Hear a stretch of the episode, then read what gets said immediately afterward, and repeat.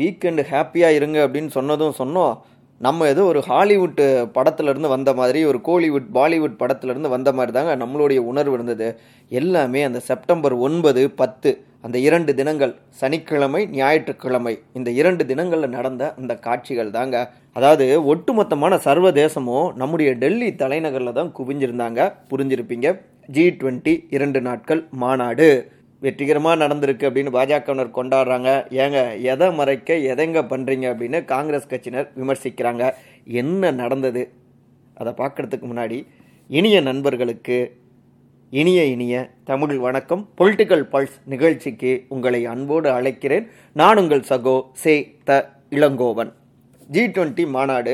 G twenty மாநாடுனா என்னங்க? என்ன அடிப்படை? சுருக்கமாக சொன்னோம்னா நலிவடைந்த நாடுகளில் வளர்ச்சி சார்ந்த விஷயங்களை முன்வைப்பது அனைத்து நாடுகளும் ஒருங்கிணைந்து வளர்ச்சியை நோக்கி பயணிப்பது இதற்காக கூடி பேசுவது இதற்கான ஒரு தளமாக ஜி டுவெண்ட்டி அப்படிங்கிறத வச்சுக்கலாங்க. ஒரு எளிமையாக சொன்னோன்னா இப்படி வச்சுக்கலாம்.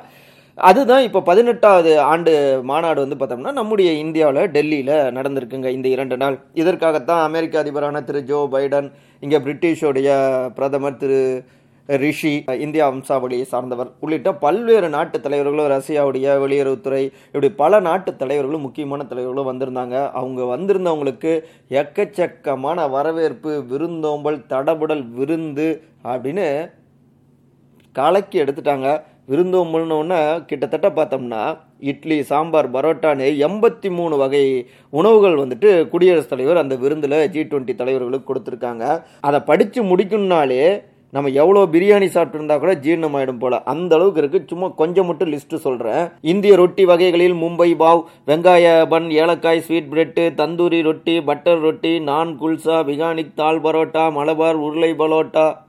பாருங்க வாய் குளருது அந்த அளவுக்கு ஓடிக்கிட்டே இருக்குங்க. அப்படியே போகுது. ஒரு ட்ரெயின் மாதிரி போயிட்டு இருக்கு. இந்த அளவுக்கு விருந்து கொடுத்து உபசரிச்சிருக்காங்க. அதே போல் அவங்களும் முக்கியமான இடங்கள் நம்முடைய ம அண்ணல் காந்தியடிகள் அவங்களுடைய அந்த நினைவிடம் உள்ளிட்ட எல்லா இடங்களுக்கும் தலைவர்களும் விசிட் பண்ணியிருக்காங்க. இதெல்லாம் பார்த்துட்டு தான் இந்த சந்திப்பு சம்பந்தமாக இவர் அமெரிக்க அதிபர் வந்து பேசுகிறப்ப கூட மனித உரிமை மீறல் பத்திரிகை சுதந்திரம் இது குறித்தெல்லாம் நான் வந்துட்டு பிரதமர் திரு நரேந்திர மோடி கிட்ட நான் பேசினேங்க அப்படின்னு அவர் சொல்லியிருக்காரு. இன்னொரு பக்கம் பிரேசில் அதிபரான திரு லூலா டா சில்வா. பசி சமத்துவமின்மை பிரச்சனைகள் ஆக்கப்பூர்வமான சிந்தனைகள் மூலம் நம்ம எதிர்கொண்டால் மட்டும்தாங்க இப்படியான சிக்கல்கள்லாம் நம்மளால் தீர்வு காண முடியும். அதாவது வறுமை இருக்கக்கூடாதுங்கிறது குறித்து நாங்கள் பேசணும் அப்படின்னு அவரும் சொல்லியிருக்காருங்க. அட்லாஸ்ட் பேசிய பிரதமர் திரு. நரேந்திர மோடி அனைத்து மக்களையும் உள்ளடக்கிய வளர்ச்சி தாங்க நம்முடைய இந்தியாவுடைய கொள்கை. இல்லை பாரத்துடைய கொள்கை. அப்படிதான் சொல்லியிருப்பான்னு நினைக்கிறேங்க மொழிபெயர்ப்பு நம்ம இந்தியான்னு சொல்லியிருக்கேன். ஏன்னா அவர் உட்காந்துருந்த இடத்துலையே பாரத் அப்படின்னு தான் அந்த பலகை வைக்கப்பட்டிருந்தது. அது மட்டும் இல்லாமல் வளமான எதிர்காலத்துக்கு நம்ம அனைவரும் ஒருங்கிணைந்து செயல்படணும். அனைவரையும் உள்ளடக்கிய வளர்ச்சிங்கிறது உலகளவில் நம்ம அதை எடுத்துகிட்டு போகணும். போரினால் உலக அளவில் இழந்துள்ள நம்பகத்தன்மை அதை மீட்டெடுக்கவும் அழைப்பு விடுக்கிறேன். நாம் அனைவரும் ஒன்றிணைந்து செயல்பட வேண்டும். அதற்கான ஒரு தருணம் இது. பயங்கரவாதம் இணைய பாதுகாப்பு சுகாதாரம் எரிசக்தி உள்ளிட்டவற்றுக்கு உறுதியான தீர்வை நாம் காண வேண்டும் அப்படின்னு விரிவாக பிரதமரும் பேசியிருக்காருங்க. அதெல்லாம் ஓகே பிரதமரே. வறுமையை நீங்கள் எப்படி போர்வையெல்லாம் போத்தி அந்த பச்சை கலர் திரை சிலையெல்லாம் போட்டு தான் ஒழிப்பீங்களா? இதுதான் வந்து வறுமையை ஒழிக்கக்கூடியதா? ஆகா பேஸ் பேஸ் சூப்பருங்க. அப்படின்னு கடுமையான விமர்சனங்களை முன்வைத்தபடி இருக்காங்க காங்கிரஸ் கட்சியினர். என்ன அப்படின்னா ஜி டுவெண்ட்டி மாநாடுக்காக டெல்லியில் அங்கே இருக்கக்கூடிய குடிசை வாழ் பகுதிகள் அந்த இடங்கள்லாம் பெரிய பெரிய திரைசீலை போட்டு மூடி இருக்காங்க அது மட்டும் இல்லாமல் அவங்கெல்லாம் வந்துட்டு பக்கத்தில் இருக்கக்கூடிய ஒரு மேம்பாலத்தில் போயிட்டு அந்த ஏழைகள்லாம் வந்துட்டு தங்க வச்சுருக்காங்க. கண்ணில் பட்டு விடக்கூடாதாமா? ஸோ இதெல்லாம் எந்த வகையில் சரி அப்படின்னு கடுமையான கண்டனங்களை காங்கிரஸ் பதிவு செய்து அதோடு ஒரு முக்கியமான காணொலியும் அவங்க வந்துட்டு தங்களுடைய ட்விட்டர் பகுதியில் வந்துட்டு பதிவு செஞ்சுருக்காங்க. என்னென்னா ரெண்டாயிரத்தி எழுநூறு கோடி செலவழித்து பாரத் மண்டபம் அந்த மண்டபத்தில் தாங்க இந்த ஜி டுவெண்ட்டி மாநாடு நடந்தது கட்டப்பட்டது. ஆனால் ஒரு மழைக்கு அது தாக்கு பிடிக்கல. இதெல்லாம் பாஜக அரசாங்கத்துடைய வெற்று வளர்ச்சி அம்பலமாகி விட்டது அப்படிங்கிறது தான் உணர்த்துது அப்படின்னு காங்கிரஸ் கட்சி அதிகாரப்பூர்வமாக தன்னுடைய எக்ஸ் பக்கத்தில் பதிவு செஞ்சிருக்கு. அப்புறம் காங்கிரஸ் கட்சியுடைய பொதுச் செயலாளரான திருமதி பிரியங்கா அவங்க பேசுகிறப்ப நாட்டு மக்கள் வந்து ரொம்ப பயத்தில் எதுவுமே சொல்லாமல் இருக்கலாங்க. ஆனால் கடவுள் சொல்கிறாருங்க உங்கள் ஆணவத்தை குறைச்சிக்கோங்க. நாடு உங்களை தலைவராக்கியிருக்கு. நாட்டையும் மக்களையும் முதன்மையாக கருதுங்கள்னு அவங்களும் கண்டிச்சிருக்காங்க. அதாவது மழை வந்ததை கடவுளே வந்துட்டு எந்த அளவுக்கு நீங்கள் தப்பாக இருக்கீங்கன்னு காமிச்சிருக்காருன்னு அவங்க சொல்ல வராங்க. இன்னொரு பக்கம் பார்த்தோம்னா காங்கிரஸுடைய பொதுச் செயலாளரான ரந்தீப் கட்ஜேவாலா அவர்கள் சுமார் மூவாயிரம் கோடி செலவில் கட்டப்பட்ட பாரத மண்டபத்தில் ஒரு சிறிய மலைக்கே வளர்ச்சி மிதக்குது. இதுதான் மோடி அரசாங்கத்துடைய வெற்றிங்கிறதா அப்படின்னு நையாண்டி பண்ணியிருக்காரு. அப்புறம் ஏழைகளை திரை கொண்டு மறைக்கிறது மோடி அரசு அப்படின்னு அழுத்தமாக கண்டனங்களை பதிவு செய்கிறாரு ஆனால் பாஜகவை பொறுத்த வரைக்கும் காங்கிரஸ் வேண்டுமென்றே எதையாவது வந்து எங்களுக்கு எதிராக கலப்பிக்கிட்டே தாங்க இருக்கும். இதாங்க காங்கிரஸுடைய குணாம்சம் அப்படின்னு அவங்க பதிலடியை கொடுத்துட்டு இருக்காங்க இப்படிப்பட்ட ஒரு சூழலில் தான் இங்கே தமிழ்நாட்டிலேருந்து ஒருத்தர் இது சம்மந்தமாக பேசியிருக்காருங்க. யார்? முதலமைச்சர் திரு மு க ஸ்டாலினா அப்படின்னா இல்லைங்க அவர் அங்கே போயிட்டு விருந்தில் பங்கெடுத்தாரு அவ்வளோதான் இங்கே அவருடைய பையன். அப்படி சொன்னால் அவங்க ஒத்துக்க மாட்டாங்கன்னு நினைக்கிறேன். ஏன்னா கட்சின்னு வந்துட்டா ஆட்சின்னு வந்துட்டா நாங்கள்லாம் அப்படி இல்லை குடும்பமாலாம் இல்லைன்னு சொல்லுவாங்க இல்லையா? ஸோ அதனால் அவங்களுக்கு ஏற்ற மாதிரி அமைச்சர் திரு. உதயநிதி ஸ்டாலின் என்ன சொல்லியிருக்காருன்னா ஊழல் ஒழிப்பு நாடகத்தோடு ஆட்சிக்கு வந்த ஃபாசிஸ்டுகள் பண மதிப்பு நீக்கத்தில் தொடங்கி ரஃபேல் ஊழல் அப்புறம் சிஏஜி அறிக்கை அம்பலப்படுத்திய தேசிய நெடுஞ்சாலை ஊழல் ஆயுஷ்மான் பாரத் ஊழல் டோல்கேட் ஊழல்னு ஊழலுடைய மொத்த வடிவமாக மாறி போயிருக்காங்கன்னு சொல்லியிருக்காரு. தொள்ளாயிரம் கோடியில் கட்டப்பட்ட நாடாளுமன்ற கட்டடம் மழை நீர் வடிகிறதுங்க அதிலிருந்து ஒழுகுதுங்க. ரெண்டாயிரத்தி எழுநூறு கோடியில் அமைக்கப்பட்ட ஜி டுவெண்ட்டி மண்டபத்தில் வெள்ளம் தேங்குகிறது.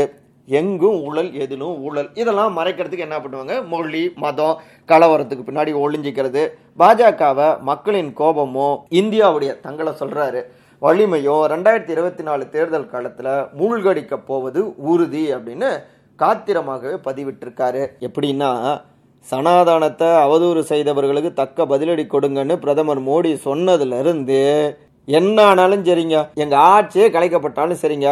சனாதான ஒழிப்புக்காக நான் குரல் கொடுத்துக்கிட்டே இருப்பேன். சனாதானங்கிறது மக்களை பிரிக்கிறது பார்த்துக்கலாங்க அப்படின்னு உதயநிதி கூடுதலாகவே உஷ்ணப்பட்டு கொண்டே இருக்காரு. இந்திய கூட்டணியிலேயே பல்வேறு முக்கியமான தலைவர்கள்லாம் உதயநிதிக்கு அட்வைஸ் பண்ணுற மாதிரி உதயநிதிக்கு எதிராகவும் கருத்து சொல்லிட்டு இருந்த நேரத்தில் திடீர்னு பார்த்தோம்னா சாரிய கட்டமைப்பை பாதுகாக்கும் பாஜக எந்த எல்லைக்கும் செல்லும் ஆதிக்கம் செலுத்துபவர்களுக்காக ஒரு சிலர் மட்டுமே இருக்க வேண்டும். இதுதாங்க பாஜக விரும்புறது அப்படின்னு பயங்கரமா அட்டாக் செஞ்சு பேசியிருக்காரு. வேற யாரும் இல்ல. காங்கிரஸ் கட்சியுடைய திரு ராகுல் காந்தி. அதோடு நிக்கலைங்க. ஆர்எஸ்எஸ் பாஜகவிற்கும் இந்து மதத்திற்கும் எந்த ஒரு சம்பந்தமும் இல்ல. நாட்டுல ஜனநாயக கட்டமைப்பு பாதுகாப்பதற்கான போராட்டம் தொடருங்க. இந்துன்னு பாஜக சொல்கிற எதுவுமே உண்மையில் இந்து மதத்தில் இல்லைங்க. தங்களை விட பலகீனமானவர்களை துன்புறுத்த வேண்டும் அப்படின்னு இந்து மதம் எங்கேயுமே சொல்லலைங்க. எந்த விலை கொடுத்தும் அதிகாரத்தை கைப்பற்றி ஆதிக்கம் செலுத்த வேண்டும்னு நினைக்கிறாங்க பாஜகவினர். ஆனால் அந்த ஆதிக்கத்தை நாங்கள் தகர்ப்போம் அப்படின்னு ராகுல் காந்தி சொல்லியிருக்காரு. என்னன்னா உதயநிதி ஸ்டாலின் சனாதானம் இதை வைத்து இந்திய கூட்டணிக்கு எதிரான அஸ்திரத்தை கையில் எடுத்து தீவிரமாக பரப்புரை செஞ்சிட்டு இருக்காங்க பாஜக ரெண்டாயிரத்தி இருபத்தி நான்கில் இந்து மக்களுக்கு எதிரானவர்கள் இந்தியா கூட்டணி கட்சியினர் அப்படிங்கிறத பதிவு செய்து மீண்டும் மூன்றாவது ஆட்ரிக் வெற்றியை பெற்றுவிட வேண்டும் அப்படிங்கிறது பாஜக கணக்கு. இந்த அட்டாக்கை இந்தியா கட்சி கூட்டணியினர் எதிர்பார்க்கல. ஆனாலும் இந்த நேரத்தில் அவங்க கையில் எடுத்த அதே அஸ்திரத்தை வச்சு நாம் அவங்களுக்கு எதிராக களமாடணும். இந்த நேரத்தில் உதயநிதி ஸ்டாலினுக்கு பக்கபலமாக நின்று பாஜக முன்வைக்கக்கூடிய அரசியல்ங்கிறது இந்துத்துவம். அது எங்களுக்கு உடன்பாடு இல்லை. அதே நேரத்தில் நாங்கள் இந்து மதத்திற்காக களமாடுகிறோம். இங்கே இருக்கக்கூடிய மக்களுக்காக களமாடுகிறோம். ஊழல் ஒழிப்பு எங்களுடைய அரசியல் ஊழல் ஆட்சியை தான் பாஜக செய்து கொண்டிருக்கு. அதை மறைக்க தான் இன்னொரு பக்கம் சனாதனத்தை வைத்து இந்தியா கூட்டணிக்கு எதிராக களமாடுகிறார்கள் அப்படின்னு உதயநிதி ஸ்டாலினுக்கு கை கொடுப்பதன் மூலமாக அந்த எதிர்ப்பு அரசியலில் கை கொடுத்து பாஜக அட்டாக் அரசியலை தீவிரப்படுத்துகிறார். ராகுல் காந்தி. ஸோ இது கூடுதல் சப்போர்ட்டாக திமுகவுக்கு மாறுகிறது. அதே நேரத்தில் பாஜகவுக்கு எதிராக இந்த விவகாரத்தை வைத்து தங்களுடைய அரசியலை பரப்புரையை தீவிரப்படுத்தவும். இந்தியா கூட்டணி கட்சியினர் பிரதான கட்சியான காங்கிரஸும் முடிவெடுத்திருக்கு அப்படிங்கிறதையும் புரிஞ்சிக்கலாம் அப்படிங்கிறாங்க. கூர்ந்து கவனித்து கொண்டிருக்கிற அரசியல் விமர்சகர்கள். இப்படியாக என்டிஏ வெர்சஸ் இந்தியா கூட்டணிக்கு இடையிலான அந்த வார் புதிய புதிய பரிமாணங்களையும் எடுத்தபடி இருக்குங்க. பார்ப்போம் இதில் யாருடைய அரசியல் கணக்குகள் வெற்றி பெறுகிறது அப்படின்னு. அதே நேரத்தில் ஒரு தனி மனுஷனுக்கு சாப்பாடு இல்லைன்னா இந்த உலகத்தையே அழிச்சிருங்க அப்படின்னு கோவப்பட்டார் ஒரு மகாகவி. யார்? பாரதியார் தான் நம்முடைய பாரதியார் தாங்க. இன்னொரு பக்கம் இரட்டை குவளை முறைக்கு எதிராக அதை ஒழிக்க பாடுபட்டார். சாதியால் மனிதர் பிரிஞ்சிருக்க கூடாது சமத்துவம் தாங்க மனிதத்துடைய அடையாளம் அப்படின்னு களமாடினார் களமாடியே வீர மரணமும் நம்முடைய ஐயா இம்மானுவேல் சேகரன் அவர்கள். ஏன் ரெண்டு பேரையும் குறிப்பிட்டு பேசுகிறேன்னா செப்டம்பர் பதினொன்றாம் தேதி இரண்டு பேருடைய நினைவு தினங்க. ரெண்டு பேருமே உண்மையாகவே வறுமை பசியை ஒழிக்கணும் அப்படின்னு அதற்காக பாடுபட்டவங்க. அதற்காக கவிதைகளையும் தங்களுடைய போராட்டங்களையும் களங்களையும் முன் வச்சாங்க. இன்னைக்கு இருக்கிற அரசியல்வாதிகள் அவங்கக்கிட்ட இருந்து நிறைய பாடத்தை கற்றுக்கணுங்க வேற சொல்கிறதுக்கு இல்லை. நாளை சந்திப்போமா?